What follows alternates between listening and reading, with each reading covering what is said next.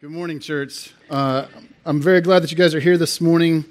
Uh, it's my pleasure to be up here and have the opportunity to bring the Word of God to us in our uh, day of worship. Um, Josh is on his way right now back home from the national rally with the Soldiers uh, for Jesus Motorcycle Club.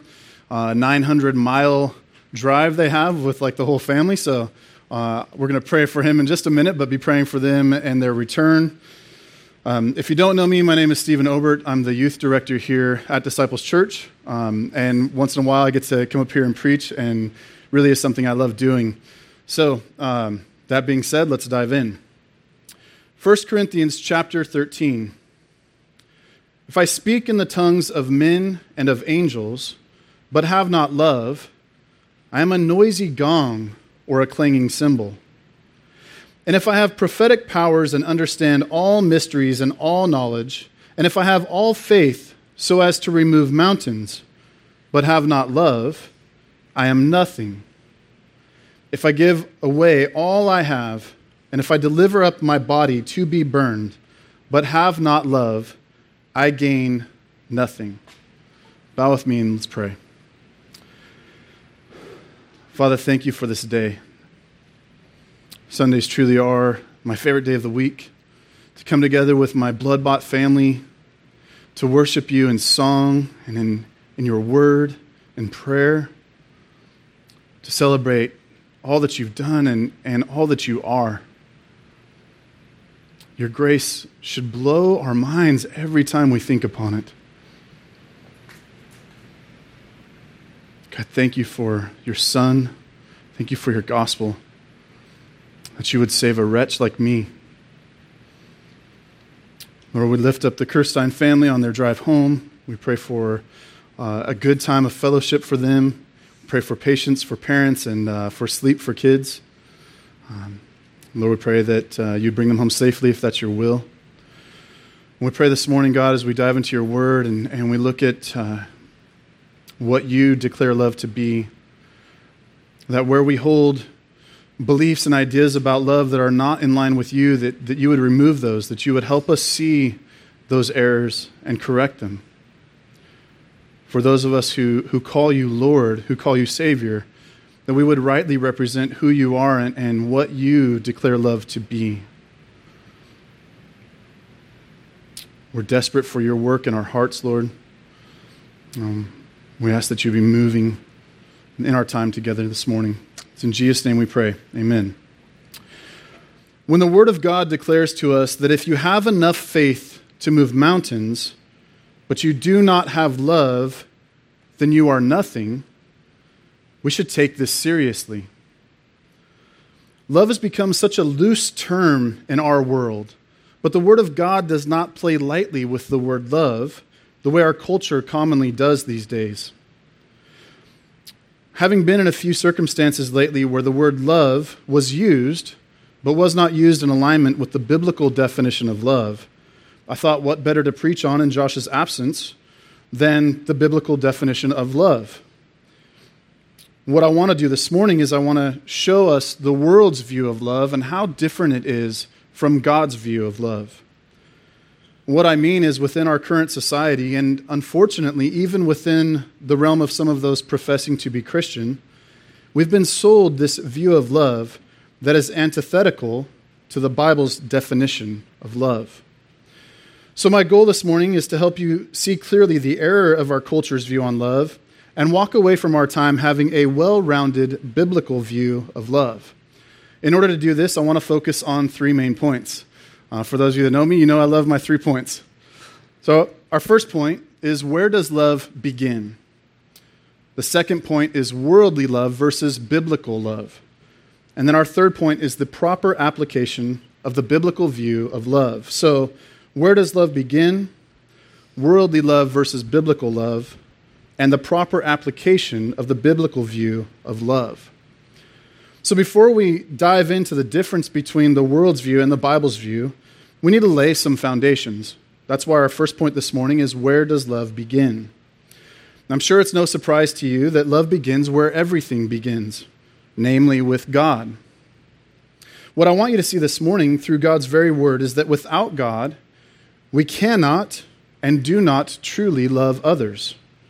I mean this in the biblical definition of love. If we don't know God, we cannot love others the way God has said we should or the way God has designed love to work. So let's look at our first passage in 1 John chapter 4 verse 19. We love because he first loved us. We love because God first loved us. This passage in 1 John is focusing on believers. We know that because all throughout John's epistle, he refers to the people that he's writing it to as beloved. Beloved was an affectionate term that many of the New Testament writers used to refer to fellow believers. Another term used is brother.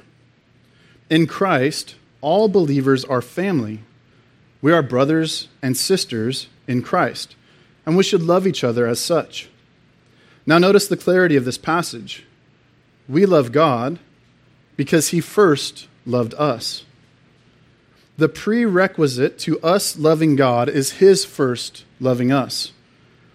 If God does not love us, if he has not saved us so that we rightly know him, and if we do not rightly know God, we cannot love others the way God has designed love. Now let's look back to our passage in 1 Corinthians for some clarity here. 1 Corinthians 13, verse 4. Love is patient and kind. Love does not envy or boast. It is not arrogant or rude. It does not insist on its own way. It is not irritable or resentful. It does not rejoice at wrongdoing, but rejoices with truth. Love bears all things, believes all things, hopes all things, endures all things. Love never ends. And before we dive deeper into this point, I want to make a small point right here. Love does not rejoice at wrongdoing, but rejoices with the truth. If God is love, love being an attribute of God, then love, like God, never mingles with deceitfulness. It does not coexist with falsehood or lies. So, to give up some of my cards a little early, let me say this. If God says something is sinful, wrong, unacceptable to Him, yet you as a Christian say that in order to love someone, you're going to disagree with God, or you won't tell them that the thing they are doing or the lifestyle that they are choosing to live is sinful and wrong, then you are not loving. Rather, you are actually rejoicing at wrongdoing. And according to this verse, that is not love. There will be more on this in our next point, so let's move on in this first point. A good summary of the Corinthians passage would be to say that love is selfless. It is thinking more highly of others than yourself. It's looking out for others according to God's terms. Notice in the passage, it is not demanding your own way, it is not irritable or resentful. It bears, believes, hopes, and endures all things.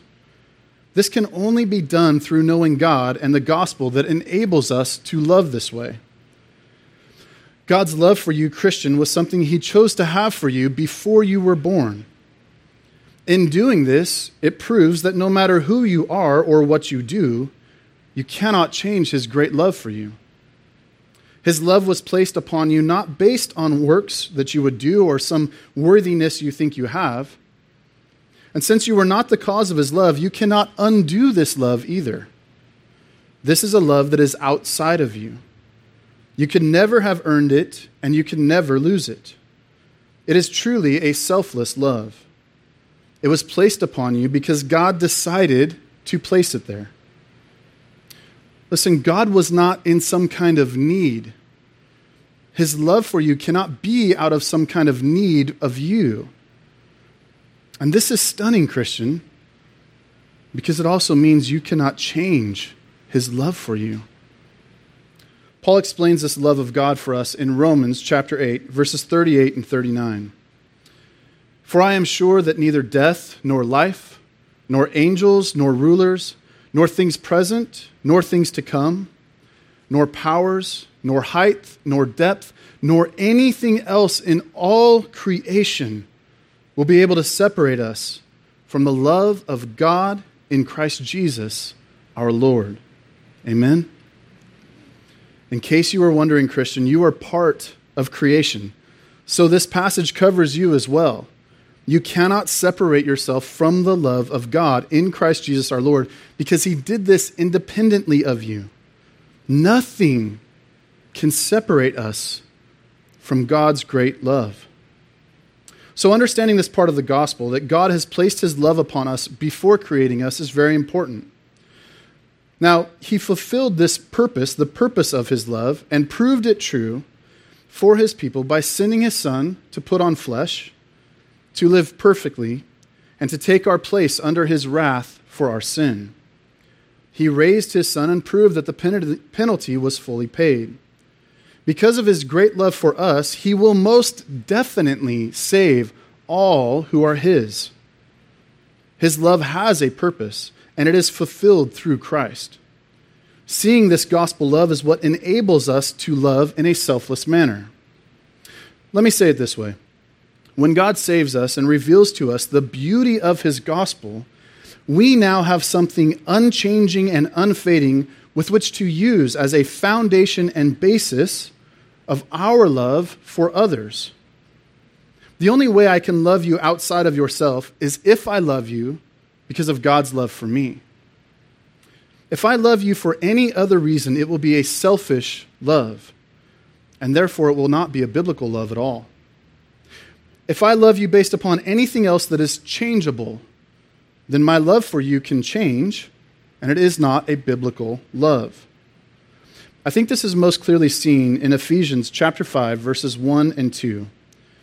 Therefore be imitators of God as beloved children and walk in love as Christ loved us and gave himself up for us, a fragrant offering and sacrifice to God.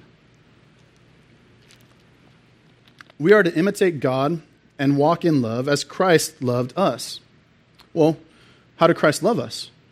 He gave himself up for us, a fragrant offering and sacrifice to God. You see, Christ loved us by sacrificing his own life for us.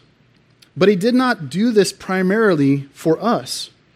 He did it first and foremost out of his love for the Father. His love for us was best shown in his love for the Father.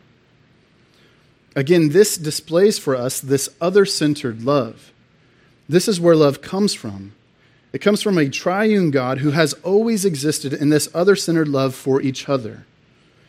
We rightly love, or we have the correct foundations of love for others, when it is according to God and based in and through his gospel. I can love others regardless of circumstances because God loved me outside of any circumstance. God loved me because he simply chose to. Because of this, I can love others rooted and firm in God's love. You see, I don't need your love back. I have the most important love I need in God. I can love you genuinely and in truth because my love for you is not based on needing your approval. In God, I am adopted, I am chosen, I am loved and saved.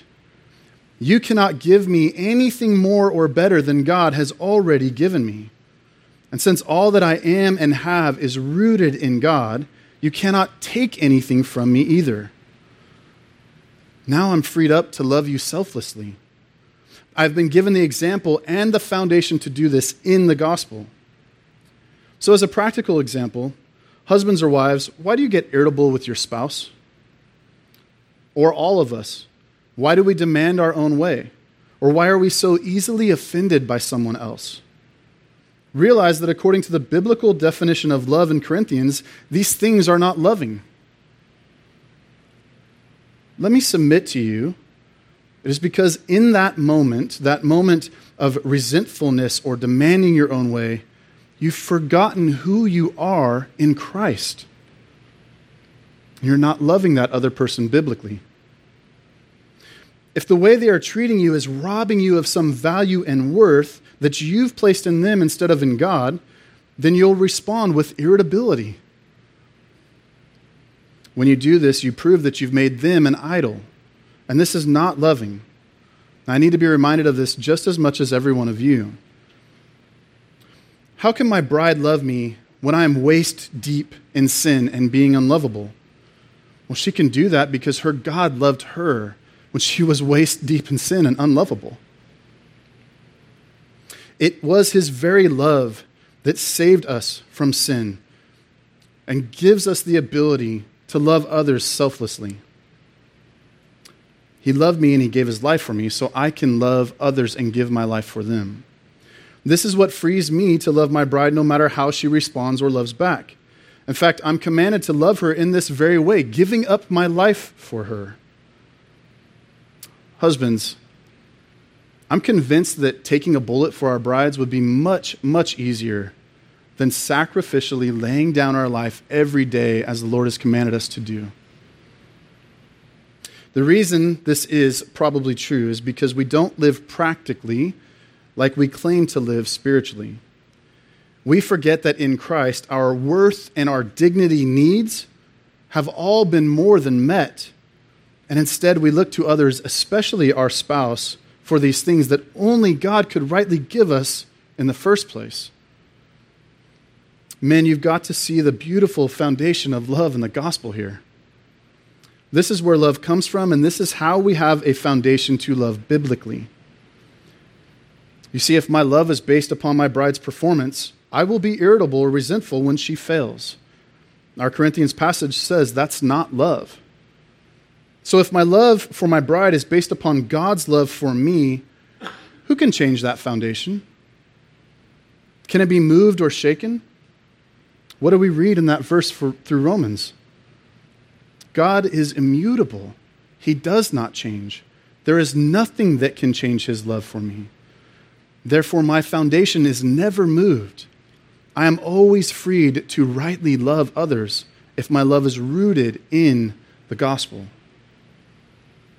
And since my foundation and reason to love others cannot be changed, then I can love my wife even when she's being hard to love. This love is a reflection of the way Christ loved me when I was in utter rebellion against him. Church, I hope you see this foundation of love.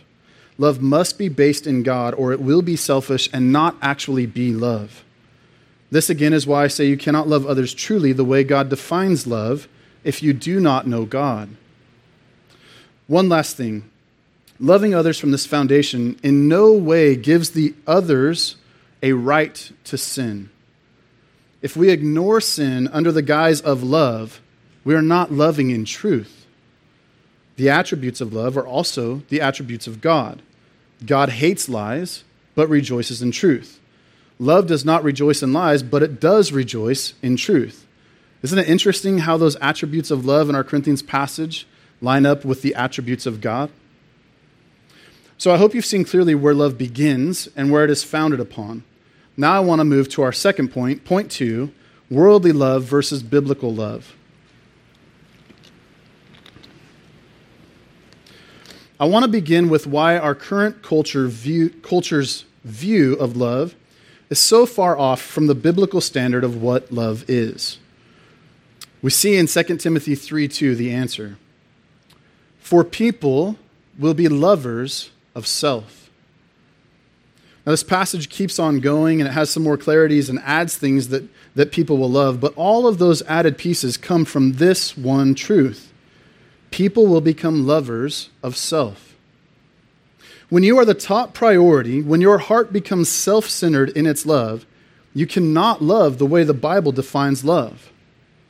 Romans 1:24 says it this way: Therefore God gave them up in the lust of their hearts to impurity, to the dishonoring of their bodies among themselves, because they exchanged the truth about God for a lie and they worshiped and served the creature rather than the Creator, who is blessed forever. Amen. You see, our current culture worships itself. They've become lovers of self, worshiping the creature rather than the Almighty Creator. Foundationally, this is why the culture's view of love is so different from the biblical standard. I mean, just think back to that Corinthians passage, and you'll see that the things that love does cannot be done if it is self centered. it must be selfless love or it cannot meet the biblical standard of love. You see, in this lover of self culture, people are encouraged to chase out their every desire, of course, as long as the culture doesn't consider that desire wrong. Our culture encourages you to follow your heart. Just be yourself, trust your heart, you'll find your happiness. That's the best way you can love. Perhaps you've even heard this. You can't love others until you love yourself. You see how rooted this stuff is in self centered love. It's a love that simply can't measure up to God's word. Now, let me share a passage that clears up this follow your heart idea. Jeremiah 17 9. The heart is deceitful above all things and desperately sick. Who can understand it? If you met a mentally insane man, one who was obviously desperately sick and impossible to understand, would you go to him for counsel? Would you ask him questions? Would you trust him with your life? So, why do we, even within the church, encourage people to follow their hearts? I would submit to you that it's not loving. It's actually in opposition to the Word of God. The next major difference, remembering that all of this comes from the faulty foundation of self love, is the press from our culture to accept what they call good, and don't you dare say it's evil or worse, call it sin. Our current culture has moved from relativism, where you can believe what you can believe, and I can believe what I can believe, and we can agree to disagree, which the world really never held to in the first place, to you can believe what you believe as long as it's what I believe. As long as you agree with my human view, then you can believe that. Otherwise, you're hateful. If you do not affirm and promote what our culture at large affirms and promotes, you are hateful.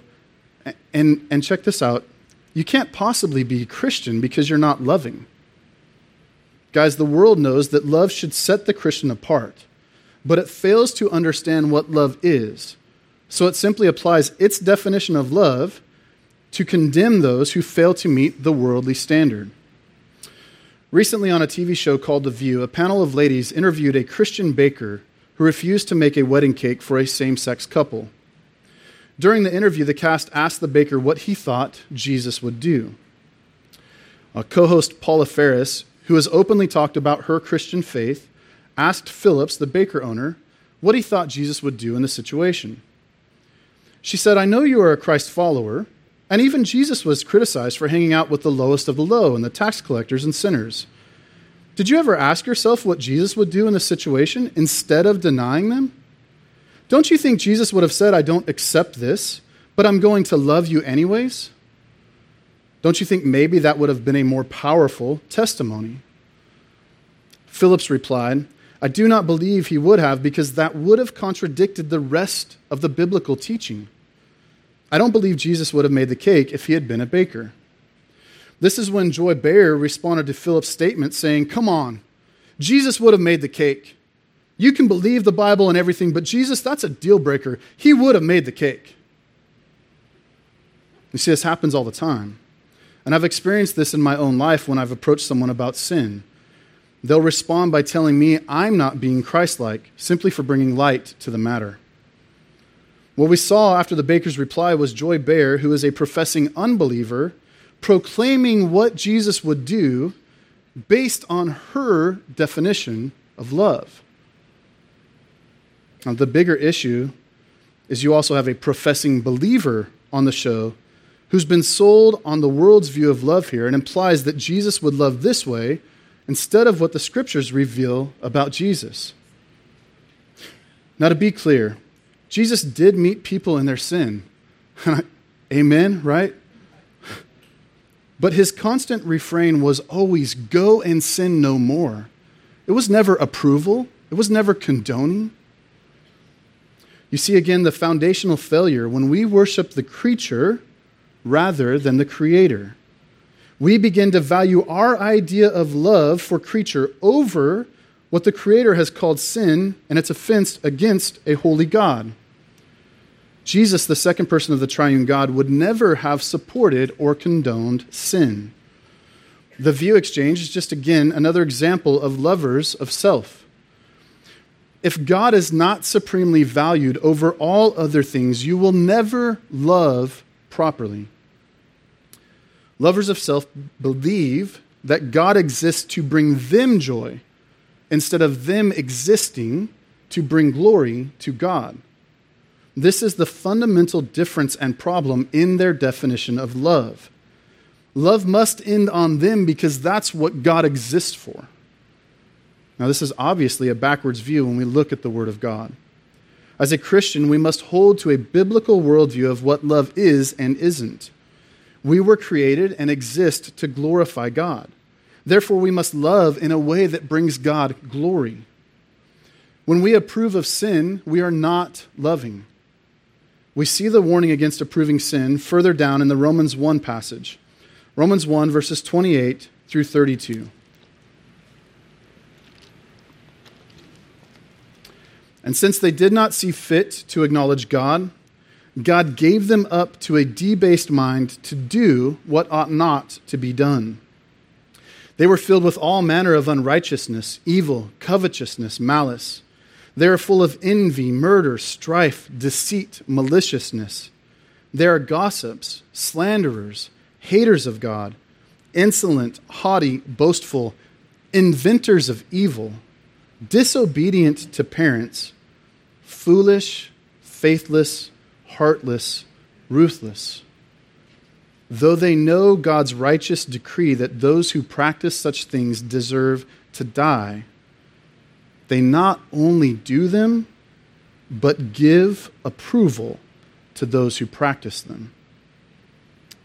Notice how that little phrase is inserted. They don't just take part in these different sins, they give approval to others to do them. If you give approval to something that God calls sin, you are not loving. Rather, you are guilty of sin yourself, and you are actually condoning a person as they travel on the broad road to ruin. This action cannot be loving, it is actually condemning. Scripture also has another staunch warning, and it's a bit of a funny story personally for me. Uh, when I drove home the night that I spoke with Josh back in January of 2003, a long time ago, uh, I spoke with him about volunteering in youth ministry, and we decided junior high he had a unique way of hiding his excitement and pretending like there was a great gift for me.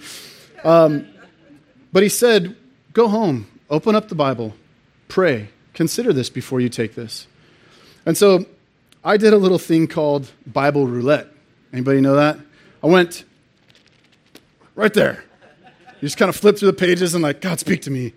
Now, at least I had the right idea that God speaks through his word. But this little silly flip through the Bible and, and stop on a page thing is it's a silly game. I don't recommend it. Don't do that. Now, the first place that I landed was a bunch of heavy stuff about if you have a red mark on your arm and it's got a ring around it, you got to go outside the camp. And if you've got a different white mark but there's no ring, you're okay. And it's really confusing. And I thought, you know what? God, that was probably my fault. i will go a little further. That's my bad. Um, now, Amazingly, in God's providence, I ended here on Matthew chapter 18, verse 5 and 6. Whoever receives one such child in my name receives me. But whoever causes one of these little ones who believe in me to sin, it would be better for him to have a great millstone fastened around his neck and to be drowned in the depth of the sea. I never played Bible roulette again. As I considered serving in youth ministry, this is the passage that I landed on. Now, this verse doesn't simply apply to working with kids and causing them to sin. Listen, if you confirm a sinful lifestyle, this verse is addressing you as well. If you condone or affirm sin, you are taking part with others in it. When we claim what God has called to be sin to not be sin, then we cause others to sin and we are guilty. Church, listen. The Bible says it would be better for you if you tie a large millstone around your neck and drown yourself. If the scriptures have such harsh warnings, would I be loving to approve of sin? Would I be loving to tell you, so long as you don't take place in it, you can approve others in their sin? Of course not. The final major difference I want to unpack builds upon this point. Our culture says that if you think what it approves is wrong, you must be silent and you must change your views or you are not loving. It continues to say if you actually dare to disagree and try to show others an area of error, you're more than not loving, you are hateful. This view again comes from the faulty foundation of self love and creature worship. If the highest authority is you and your heart has led you to whatever it is you're doing, then I can't convince you that God, who actually is the supreme authority, says what you're doing is wrong. The foundation of your view as a creature worshiper, that God exists to make you happy, is where you get hung up. If you think you'll find joy in pursuing something, surely God could not or would not tell you it's wrong because He exists to make you happy. You see the error there? I actually remember one of my best friends saying to me while I was living in sin that it was okay because God wants me to be happy. He happened to be one of the strongest Christian friends that I had at the time. And, church, this was over 12 years ago. If this kind of idea was bleeding into the church 12 years ago, you can only imagine how deep it's taken root in the church now. I'm going to address this more in our closing point, but I want to make this final point in transition. In our culture's view of love, if you say something is wrong or sinful, but it brings some type of joy to the person that's doing it, then you are not loving. That's what the culture says. If you challenge someone in regards to something that they love, you're not loving. And that's the final point and difference between the culture's view and the biblical view of love. According to the Word of God, Proverbs 27 5 and 6, better is open rebuke than hidden love. Faithful are the wounds of a friend, profuse are the kisses of an enemy. Just think about how stark a contrast this passage is compared to the world's view of love. Our culture says a true friend stays by you and is always with you. They don't contradict you, they always support you. This passage says that's actually an enemy. The enemy kisses you.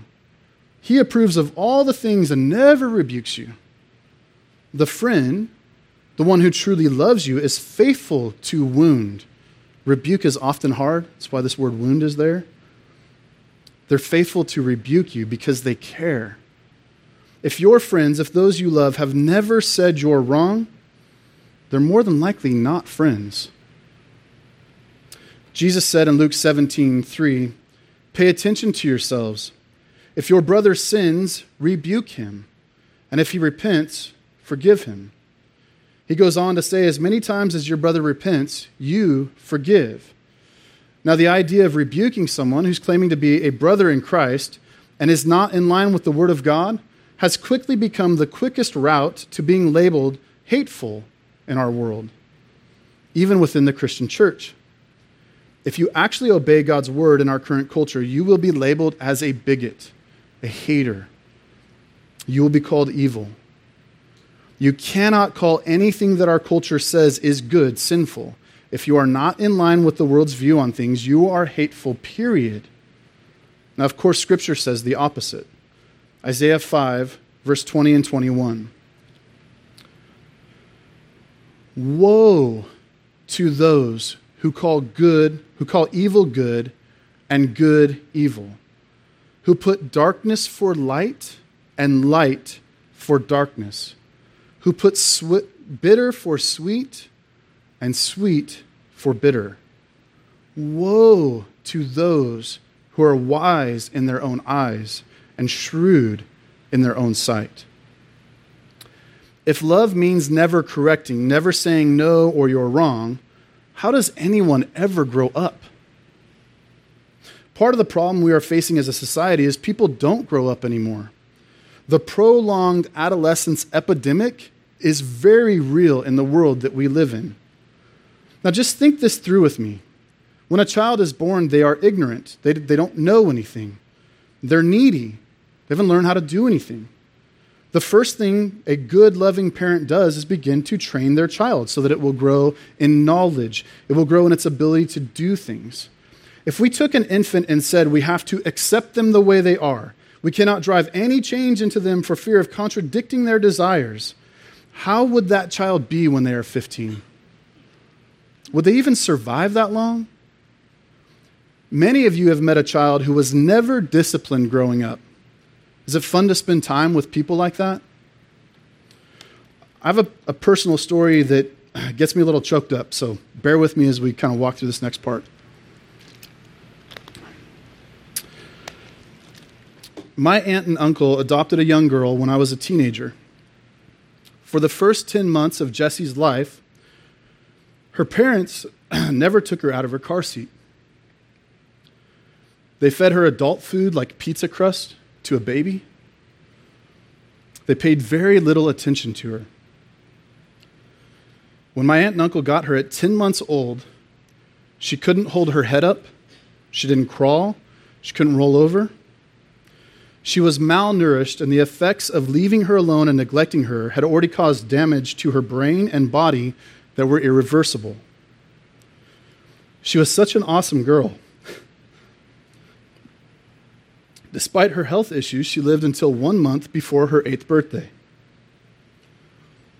The struggles she lived with and the short life she had were caused by people who left her to herself. They did not help her grow or raise her. They did not interact with her or teach her things. Leaving an infant this way for just 10 short months permanently affected her. And in the few short years of her living with my aunt and uncle, she grew and learned multiple things. She learned sign language. It was the first place I'd ever seen sign language being used.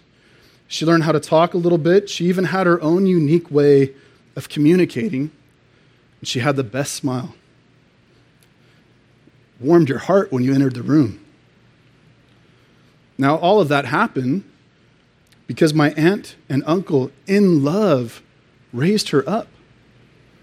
They taught her things. They even told her no when she was wrong. Jessie was a gift to our family. There's no one she didn't affect with her life. However, her life was shorter than most because of the damaging effect of neglect. Now, no one would say what her birth parents did was loving. But this is how our world tells us we must treat others if we want to be truly loving. The culture would never treat a child they love this way. However, they demand that we treat adults this way or be labeled a hate group. We live in a world that says you can't tell me what I'm doing is wrong or dangerous. You have to let me do what I want, and you have to tell me I'm okay doing it, or else you hate me. Church, do you see the problem here? If you had a family member killing themselves with drugs or alcohol, regardless of their age, would you go out and buy them more to support their habit in the name of love while they died from consuming it? Or would the truly loving thing to do be intervention? Even if that family member yells and screams and says you're hating them. My point here is that the worldly definition of love is not only inconsistent, it is very dangerous. It is dangerous to allow people to do things that can hurt them. It is not loving. Proverbs 3:12 reads, "For the Lord reproves him whom he loves, as a father the son in whom he delights." You see God, who is love, reproves those whom he loves, just like a father reproves the son in whom he delights. The beauty of God's love is that it was given to us by God's free choice outside of anything we did. And it was also given to us to save us. It had a definite purpose, it was intentional and personal. God placed his love upon us first because he decided to, and then because he was going to change us from the person that we were to the person that he wants us to be. Love does change people. It does show people when they're wrong, it does reprove people. if God, the creator and definer of love, calls reproof a loving act, then the world's argument that it is not loving is quite simply wrong. This leads me to my last point the proper application of the biblical view of love. In order to understand how to properly live out the biblical view of love, we need to see where our problems arise. You see, a major, fa- a major problem facing the church today is that we are so drenched in our culture that we begin to adopt its worldviews. This happens so slowly that most times we don't even recognize it. As this happens, it becomes an idea that Christians begin to live by. So, as we close and look at how Christians are to hold a right view of biblical love, I can't help but turn to this verse in John 14, verse 15. If you love me, you will keep my commandments. I could sum this whole point up by saying if you want to know how to properly love biblically, keep God's commandments. That's how. You see, as a Christian, we must love God above all things. And when we do, our heart will desire to obey him. In fact, in Luke, Jesus unpacks it like this Luke 14, 26. If anyone comes to me and does not hate his own father and mother, and wife and children, and brothers and sisters, yes, even his own life, he cannot be my disciple. Whoever does not bear his own cross and come after me cannot be my disciple. Now, don't let the word hate throw you off here. Jesus is saying if your love for me doesn't exceed your love for all of these other things, if it doesn't exceed it so much so that it looks as if you hate these other things, then you don't love me properly. If you don't love God properly, you won't love anyone else properly. So, to rightly understand how to apply the biblical view of love, we must start with loving God above all things. And in that love, the simple outflow is an obedience to God. Simply put, if you want to know how to apply biblical love to your life, you do so by obeying God's word. So, first, you must be saved. You must love God above all things. Then, out of that love, you will obey. Now, here's the tricky part, and I hope this blesses you as it has blessed me. If you've ever been confronted by a brother or sister in sin who's truly loving you, and you want to know if what they're saying is correct, look to the scriptures. Don't be fast to, to argue, to fight, to get angry, to be resentful. Let me be so bold as to say this our worldview has been so tainted by our culture that we often unfriend those who are actually doing the most loving thing they could possibly do. Why? Well, because we've accepted this culture's view of love, and we've failed to see if the action of another believer lines up with God's view of love. I'm going to get to a practical example after I read this passage in Ephesians. Ephesians 4 uh, 12 through 16.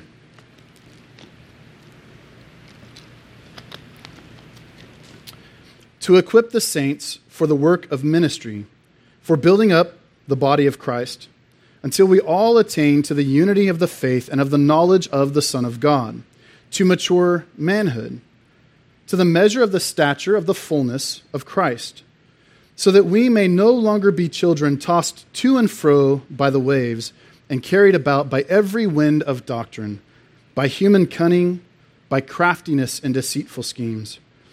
Rather, speaking the truth in love, we are to grow up in every way into Him who is the head, into Christ, from whom the whole body, joined and held together by every joint with which it is equipped, when each part is working properly, makes the body grow so that it builds itself up in love.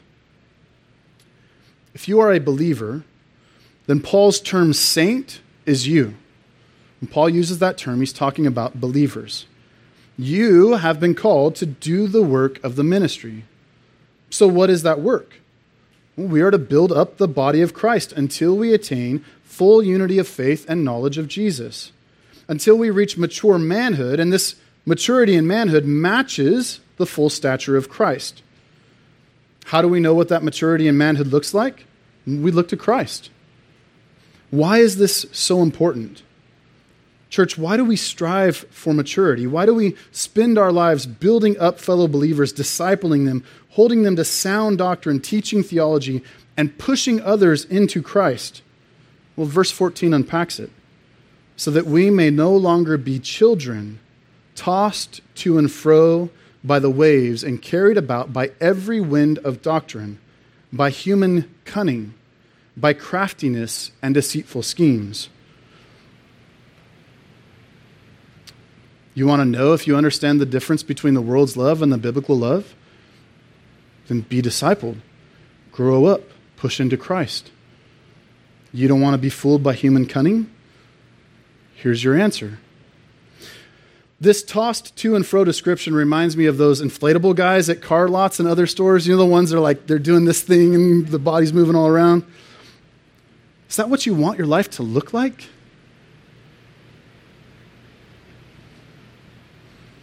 That's what happens when we fail to grow. When we refuse to be discipled and mature, we remain in these ruts of immaturity and we're literally tossed all over by cunning, deceitful schemes of man. Our passage goes on to say, rather, speaking the truth in love, we are to grow up in every way into Him who is the head, into Christ, from whom the whole body, joined and held together by every joint with which it is equipped, when each part is working properly, makes the body grow so that it builds itself up in love. Christians, we have been called to speak the truth in love. It is not loving to lie. It is not loving to avoid being truthful about something with others. It is also not loving to bash people over the head with truth. When we consider how to rightly live out the, the biblical definition of love, it involves speaking the truth with gentleness, with love, with a desire to see someone change. What good is it to speak the truth as harshly as you can? What that proves is that you're not aiming to help the other person see the truth, you're actually aiming to condemn them with that truth. When I'm concerned about a brother and their failure to sin, their, their failure into sin, I want to come alongside of them with the truth. And I want to do it in such a way that it reveals my heart's desire to help them see their error and repent of it, not to condemn them with it. Now, even our best efforts at this with fellow believers can be received poorly. What I mean is, I, have personally spent time praying and fasting for days before confronting a brother that I loved over their sin. And their harsh response revealed that they had no idea how much I cared and what my heart's aim was in showing them their sin. The aim of our hearts, Christians, should always be to lovingly help and restore as much as it is in our power to do so. But that does not mean that the one we are confronting will always see it in that light. That's why I wanted to bring this to you today, Christian. If you feel like someone is improperly judging you, you must, in love, search the Word of God to see if they are out of line. If a brother or sister leaves you in sin, they leave you in condemnation. That is not loving. You don't have to do this just on your own. You can ask other leaders, ask your discipler, Maybe even bring it to your elders if need be. And listen, if your discipler, if, if other leaders, if the elders go, no, that brother or sister's right, they're trying to love you here, then believe that. Repent of that sin. This is how we lovingly obey the command from Scripture to speak the truth in love and hold our brothers and sisters accountable to God's word. Maybe a simpler way to say all of this is if a professing believer expresses concern for you in some manner about a consistent lifestyle or sin that they see you living in, search the scriptures and hear your brother or sister out. L- listen, these are the faithful wounds of a friend. One of my favorite Charles Spurgeon quotes goes like this If sinners be damned, at least let them leap to hell over our dead bodies. And if they perish, let them perish with our arms wrapped about their knees, imploring them to stay. If hell must be filled, let it be filled in the teeth of our exertions, and let not one go unwarned and unprayed for. And that guy knew how to talk. This can be applied both to those professing faith and those in disbelief. If we truly love others well, we will lovingly cry out to them when they're living in sin to repent. We'll not watch them walk down the broad road to destruction. If they must, let them walk over my body, crying out to them. As Christians, we're also called to love our enemies. Matthew 5:44 says, "But I say to you, love your enemies and pray for those who persecute you." We don't do this by ignoring their sin. Rather, we do it by lovingly showing them their sin and their desperate need for a Savior. We do this by calling them to repentance and faith, as Jesus did all throughout his life and ministry. As Christians, we're also called to have a special and deep love for fellow believers. In fact, multiple times in the epistle of 1 John, John says, If you do not love your fellow brothers, you are not a Christian. 1 John 2 9 through 11. Whoever says he is in the light and hates his brother is still in darkness. Whoever loves his brother abides in the light, and in him there is no cause for stumbling. But whoever hates his brother is in the darkness and walks in the darkness and does not know where he is going, because the darkness has blinded his eyes. Let me leave you with this.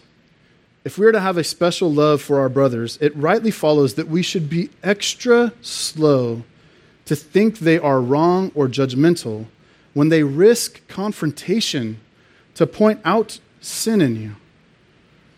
We should take extra precautions and we should get counsel if needed. One of the biggest mistakes you can make, Christian, is to miss the faithful wounds of a brother. Christ has called us to other centered love rooted in God. He gave us the example of this at the cross when, he, when his love for the Father caused him to obey and give his life for a ransom. Through his finished work, we are now freed from the bonds of sin and enabled to love others selflessly, rooted in that gospel news. If this is not you today, if you have not trusted Jesus for your salvation and repented of your sin, hear my heart. I cry out to you repent, believe. Don't live another day outside of God's love. Experience true biblical love and join us as we live for God's glory.